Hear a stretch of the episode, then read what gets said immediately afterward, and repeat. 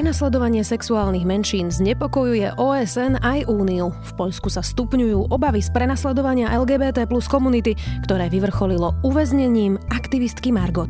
Je Poľsko homofóbne, alebo ide len o cielenú politickú kampaň? Je pondelok, dvadsiateho štvrtého augusta, meniny má Bartolomej, bude dnes premenlivá, miestami zväčšená oblačnosť a najvyššia denná teplota od dvadsaťtri do dvadsaťosem stupňov. Vítajte pri Dobrom ráne. V dennom podcaste denníka SME moje meno je Zuzana Kovačiš-Hanzlová. Zhodnocujte svoje financie s J and T bankou. Termínovaný vklad s dlhodobo najvyšším úrokom jeden celá štyri percenta ročne na dvojročnom vklade. A každé vaše ďalšie ráno bude tiež dobré ráno. J and T Banka. Expert na investície.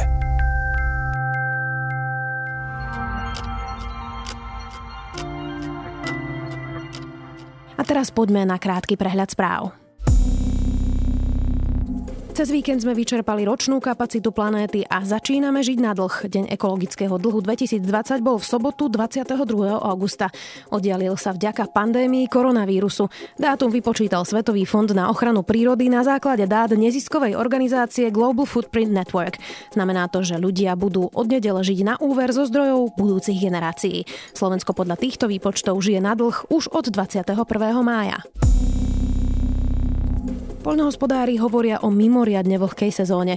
Hniloba a pleseň napádajú úrodu a plody tak nestíhajú dozrieť. Tohtoročná úroda je podľa nich priemerná.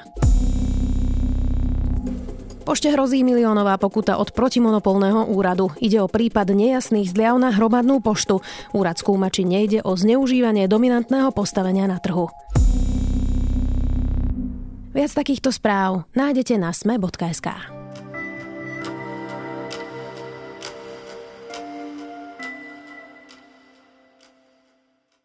Dlhodobá eskalácia napätia medzi L G B T plus komunitou a poľskou vládou zatiaľ vrcholí protestami a väzením aktivistky Margot. Poľská vláda šíri nenávistné heslá proti sexuálnym menšinám v štátnych médiách a znovu zvolený prezident Duda na homosexuáloch postavil veľkú časť svojej kampane. Konflikty sa z verbálnych začali stupňovať aj na fyzické. Ako sa žije homosexuálom v dnešnom Poľsku? Odpovieme s Filipom Harzerom z portálu Seznam zprávy. If I can give advice to young people, leave Poland. It's not gonna be better. I'm sorry. It's not gonna be better. Ale nie pozwolę na to, by ideologizowano dzieci, bo to jest moja... Filipe, tak aký je vlastne ten príbeh tej eskalácie toho, čo sa deje v Poľsku, vláda, obyvateľstvo a L G B T plus komunita? Ako to vlastne celé začalo? Veď predsa ešte pár rokov dozadu vôbec neboli správy o tom, že by toto bol najväčší problém Poľska. Jak to celé začalo, to asi daleko do minulosti, museli bychom do nějakého nastavení polské společnosti, ale obecně si myslím, že ta vyhrocená situace začala loni před květovými volbami do Evropského parlamentu, kdy vlastně vládnoucí strana Právo a spravedlnost potřebovala tyhle ty volby vyhrát, a protože na podzim předtím byly volby do regionálních zastupitelstev a tam to vítězství nebylo tak přesvědčivé. A oni potřebovali tyhle ty volby vyhrát, protože byly důležité pro následující podzimní parlamentní volby a pak ty letošní prezidentské. No a vsadili si na to téma homofobní témata odporu proti té domnělé ideologii L G B T. Ale celé to vlastně nastartoval paradoxně varšavský primátor, který se na podzim dva tisíce osmnáct byl zvolený Rafał Trzaskowski, zástupce té liberálnější strany Občanská platforma, i když oni jsou takový vlastně křesťanští demokrati, má to liberální křídlo, ale není to úplně liberální strana v tom našem českém nebo slovenském pojetí. No a on schválil takzvanou deklaraci L G B T plus, což je takový obecný dokument na podporu sexuálních menšin, sexuální výchovy na školách a tak podobně. No a ty vládnoucí konzervativci si tohleto téma interpretovali ho po svém, jakože to je sexualizace dětí, že bude upřednostňovat sexuální menšiny před, já nevím, heterosexuály, heteronormativitou, jak se to v Polsku říká, a tak podobně. A stalo se to z toho obří téma té předvolební kampaně pred európskymi voľbami. No ale ono to eskaluje stále, zhoršuje sa to. Počúvame o nejakých no-go zónach pre L G B T plus komunitu, teraz najnovšie aj potyčky.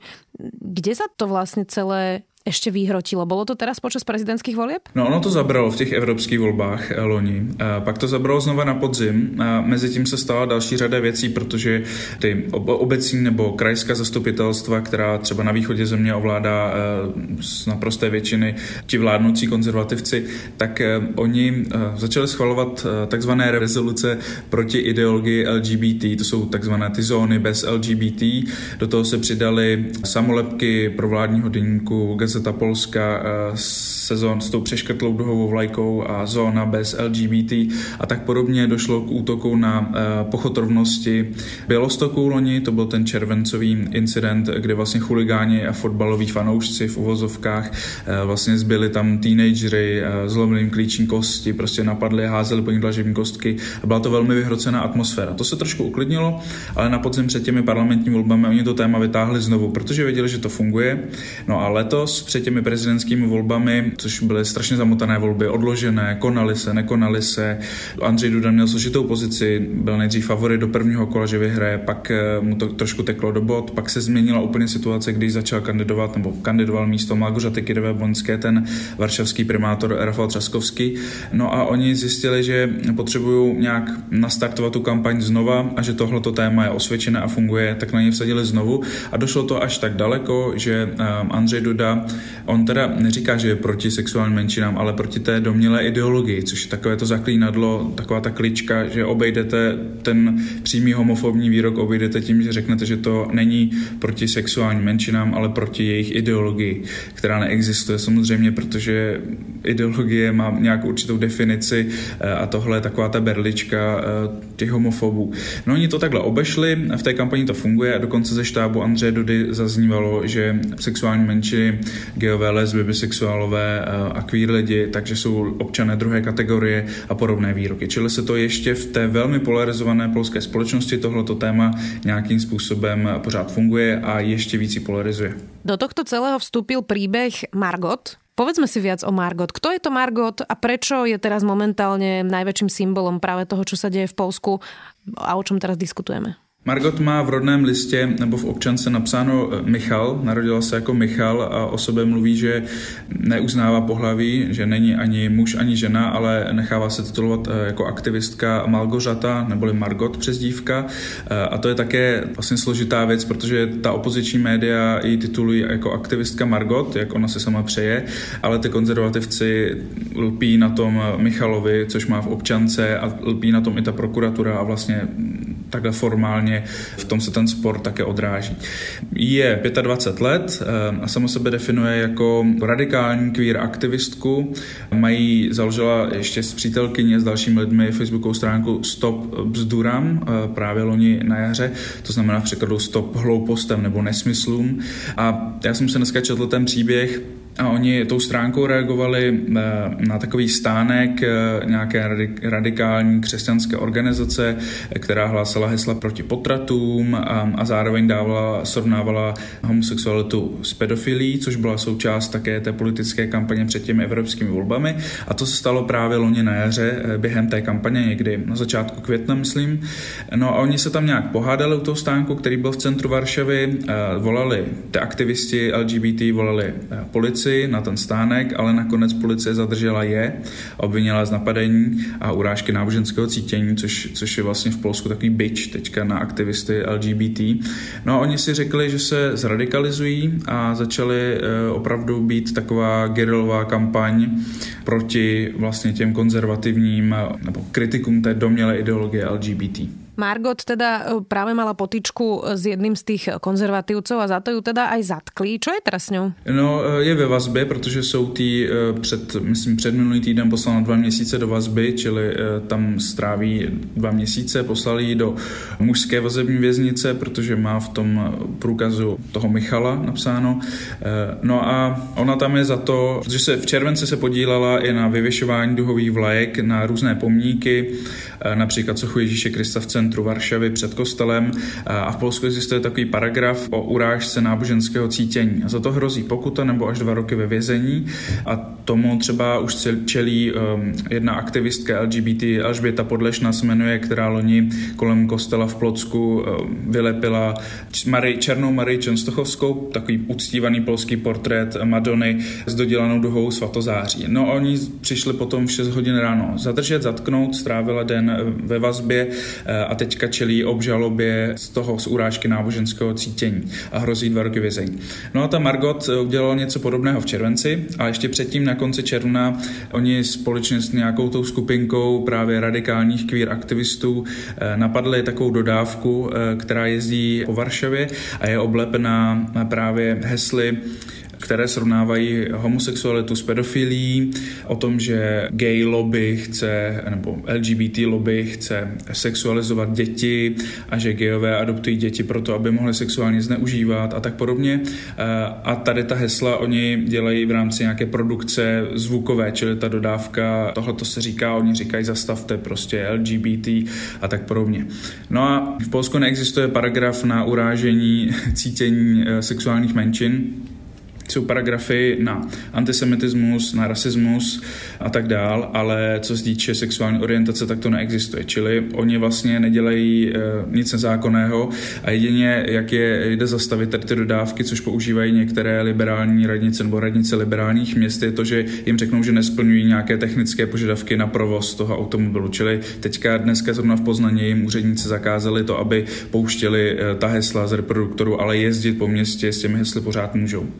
No a Margot se do toho nějakým způsobem zapletla, oni strhali, poškodili tu dodávku, poškodili ty banery a nakonec tam došlo i k fyzické potyčce s řidičem té dodávky, kdy ho vícero lidí z té queer radikální skupiny napadlo a to je i nahrané na, na kameře a, a za to je teď Margot na dva měsíce ve vazbě a já jsem se o tom četl o zdůvodnění toho, té vazby dvouměsíční, že soud řekl, že ona nemá trvalé bydliště nikde, je napsaná, myslím, u svého advokáta jako doručovací adresa a že to je jedna z podmínek takových těch formálních pro, pro splnění té dvouměsíční vazby. Mm-hmm. Nie je to príliš prísny trest, keď sa niekto pobije, je to potyčka na ulici, nič vážne sa tam nestalo, aj keď teda samozrejme bitka je nepríjemná, ale to video, ktoré aj bolo zverejnené, vlastne neukazuje nič strašne závažné. Nie je to príliš prísny trest, dva mesiace a dá sa vôbec veriť poľským súdom po tom, čo sa deje už niekoľko rokov v Poľsku? Je to spravodlivé, čo dostala Margot? Ona zatím ešte nedostala ten trest, pretože zatím v té zadržovací vazbě oni to zdôvodňovali tým práve, že nemá tú adresu a že by mohla ovlivňovať tie ostatní pachatele, po ktorých sa neviem ešte pravdepodobne sa po nich pátrá. Nečetl som, že by byl zadržený ešte niekto další, anebo že by mohla utéct. Tak to jsou ty důvody, proč je v té vazbě. Já jsem četl ten, ten posudek toho odůvodnění toho soudu od právníka v deníku Řečpospolita. On říká, že to je takový polský soudní formalismus, že by zatím nahledal nějakou represi, ale když to dáme do kontextu těch ostatních, toho zadržování a postupu policie a hlavně prokuratury, která je pod přímou kontrolou ministra spravedlnosti, který zároveň generální prokurátor akumuluje tyhle ty funkce. A on je, Zbigniew Ziobro, je takovým tím radikálnějším konzervativcem v rámci té vládnoucí koalice a předseda strany Solidární Polsko a oni jsou známí svými homofobními názory a velmi vyostřenou retorikou v téhleté oblasti, tak se nelze divit tomu, že ty dva měsíce jsou posuzovány velmi jako, jako tvrdá, tvrdá sazba nebo, nebo tvrdé opatření a že vzbudili nějakou další společenskou odezvu v rámci třeba těch el gé bé té kruhů. Nasledovali teda protesty, pri ktorých zatkli štyridsaťosem ľudí. Keď hovoríme protesty, sú to masívne protesty? Má el gé bé té plus komunita na svojej strane nejakú väčšiu časť spoločnosti alebo v tom stoja sami? Musíme rozlišovať tá veľká mesta, ako je Varšava a tak dál. Ty protesty dokazují to, že i ta samotná el gé bé té komunita, jestli to tak můžeme nazvat, to prostředí se nějakým způsobem radikalizovalo, protože ta kampaň opravdu probíhá už dlouhodobě a my vidíme ty fotky v těch novinách, ale ono to má velké dopady na reálné životy lidí, protože když se narodíte jako gay nebo lesba na polské vesnici v nějaké vsi, tak prostě ten život, to není dobrá startovní pozice. Když je to na východě Polska a a nemáte tolerantní rodiče, třeba to nikdy ani neřeknete. A celá tahle ta atmosféra té společnosti tohle tím nějakým způsobem to ovlivňuje. Čili to působí reálně na osudy lidí, jenom prostě o nich nevíme a neznáme. No a nějaká frustrace v tomhletom prostředí tam existuje. Já jsem mluvil několikrát s organizací kampaň proti homofobii. Oni říkají, že podle statistik ještě, a to jsou čtyři roky staré statistiky, tak až polovina el gé bé té teenagerů v Polsku přemýšlela o sebevraždě. Čili to je téma a nějakým způsobem ta frustrace se zvětšuje a promítlo se to zřejmě i do toho radikálního postupu těch aktivistů o tom, že oni blokovali odjezd, byli tam střety s policií, napadli toho řidiče, toho auta, protože si prostě asi právní cestou nemohou poradit, tak zvolili tuhletu variantu. To, že ona působí opačně na polskou společnost, to asi věděli dopředu. Prostě v Polsku tenhle ten postup nevyvolá nějakou vlnu celospolečenské solidarity, spíš tu věc, ta věc se bude ještě polarizovat. Je to voda na mlýn těm vládním médiím, voda na mlýn těm politikům, že jsou bojůvky el gé bé té aktivistů a že oni jsou násilní a tak podobně. Vy ste to už trochu naznačili pri tých štatistikách o samovražde, ale ako sa teda vlastne dnes žije homosexuálovi v Polsku? Zhoršila sa radikálne jeho pozícia? Odchádzajú ľudia z krajiny, ktorí sú v el gé bé té plus komunite? Ako to tam vyzerá v praxi? Nevím o žádných aktuálních číslech, ale když jsem loni na podzim se bavil v rámci toho prostředí s nějakými aktivisty, tak oni říkali, že spoustu jejich známých gejů nebo lezeb a dalších tak se chystá v případě nové výhry práva a spravedlnosti odejít z té země. Nevím, nečetl jsem nic o nějaké masové migraci, ale myslím si, že spíš třeba je z venkova do těch měst, kde oni se cítí bezpečněji, kde se můžou nějakým způsobem združovat, kde, kde je liberálnější atmosféra a tak dál. Přesto třeba teďka o víkendu přišly zprávy minimálně o třech napadeních, a to bylo ve Varšavě, v Gdaňsku, a myslím, že na východě Polska napadení nějakého lesbického páru, myslím, a napadení gejů, čili reálně ta atmosféra v té zemi se vyostřila natolik, že k nějakým i fyzickým potyčkám tam dochází. A nejhorší na tom asi na té celé situaci je to, že člověk si připadá, když to čte, že větší práva má ta socha Ježíše Krista nebo maršála Pilsudského, který někdo omotá duhovou vlajku kolem nohy nebo ruce, než člověk, který je třeba napadený. Protože před těmi loňskými volbami v říjnu byl takový dost děsivý případ také z pochodu rovnosti v Lublinu, což je na východě Polska. A tam asi mladí manželé, to byla myslím, že slečna nebo paní, které bylo devatenáct let a nějaký mladí kolem dvacet pět, tak si doma vyrobili po domácku výbušniny, prostě z petard a z rachejtlí naplněné hřebíkami a vydali se s těmihle výbušninami s batohem na zádech na ten pochod rovnosti. Včas se zadržela policie, nedošli tam, ale pravděpodobně plánovali teroristický útok. Ale ta věc se neposuzovala jako teroristický útok, ale skončili, dostali roční trest vězení za nedovolené vyrábění výbušných látek, nevím přesně, jak, jak to zní, tenhle ten paragraf. Čili zase se to posuzovalo trošku jinak, než by vlastně asi mělo, nebo než by normálního člověka napadlo, protože to byl plánování násilného vlastně činu a oni se netajili tím, že ta motivace byla prostě homofobie a odpor proti něčemu cizímu a nepolskému a nerodinnému a, a tak dál. Dokazuje případ Polska, že aj v krajine, kde nie je žiadne napätie medzi komunitou el gé bé té plus a majoritou, to politici kampaňou vedia zvrátiť až tak, že si mladý pár vyrába výbušninu s klincami? Je naozaj v tomto ten narratív politikov dôležitý, že dokáže naozaj rozháňať to koleso nenávisti až do tých rozmerov, ktoré dnes vidíme v Polsku? Já bych rozhodně neřekl, že každý Polák má v krvi homofobii. To bych si nikdy nedovolil říct, ani si to nemyslím.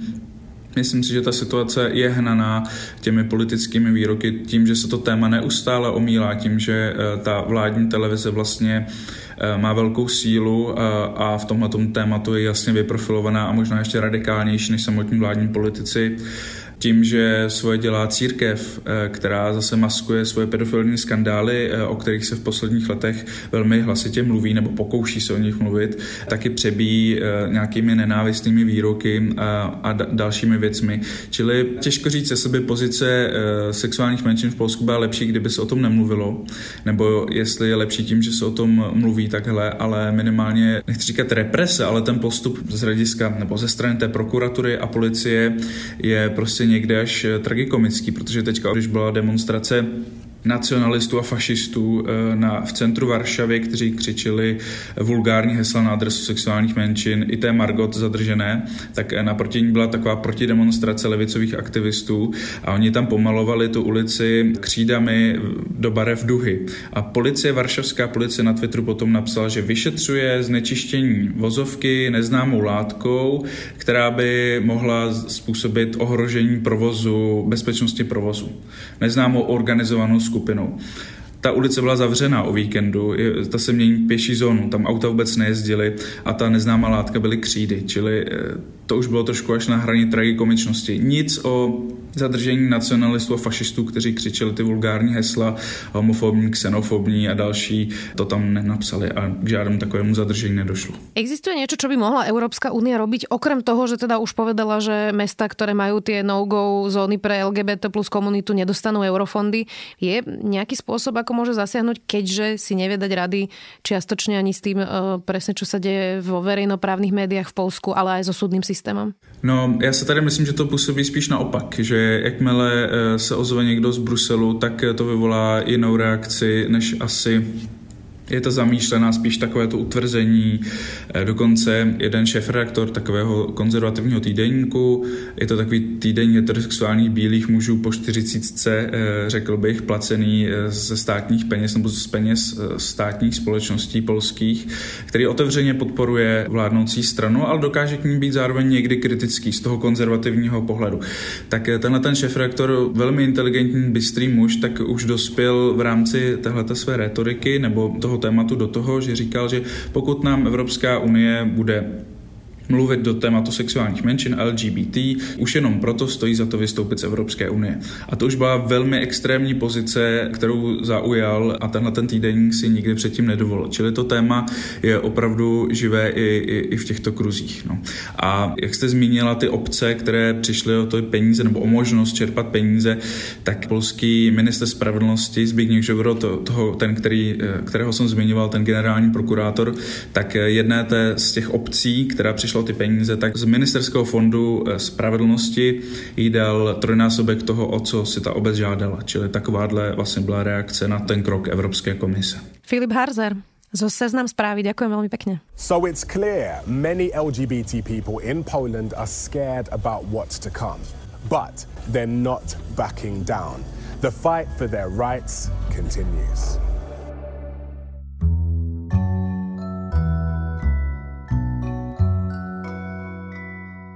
The Ezra Klein Show priniesla minulý týždeň hlboký a krásny rozhovor s austrálskou komičkou Hannah Gadsby o autizme, ale aj o iných témach, ktoré rezonujú spoločnosťou. To je môj zaujímavý tip na začiatok týždňa. Majte ho úspešný a do počutia opäť zajtra.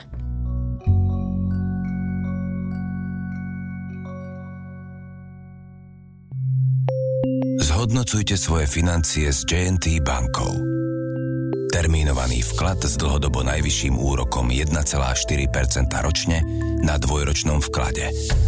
A každé vaše ďalšie ráno bude tiež dobré ráno. J and T Banka. Expert na investície.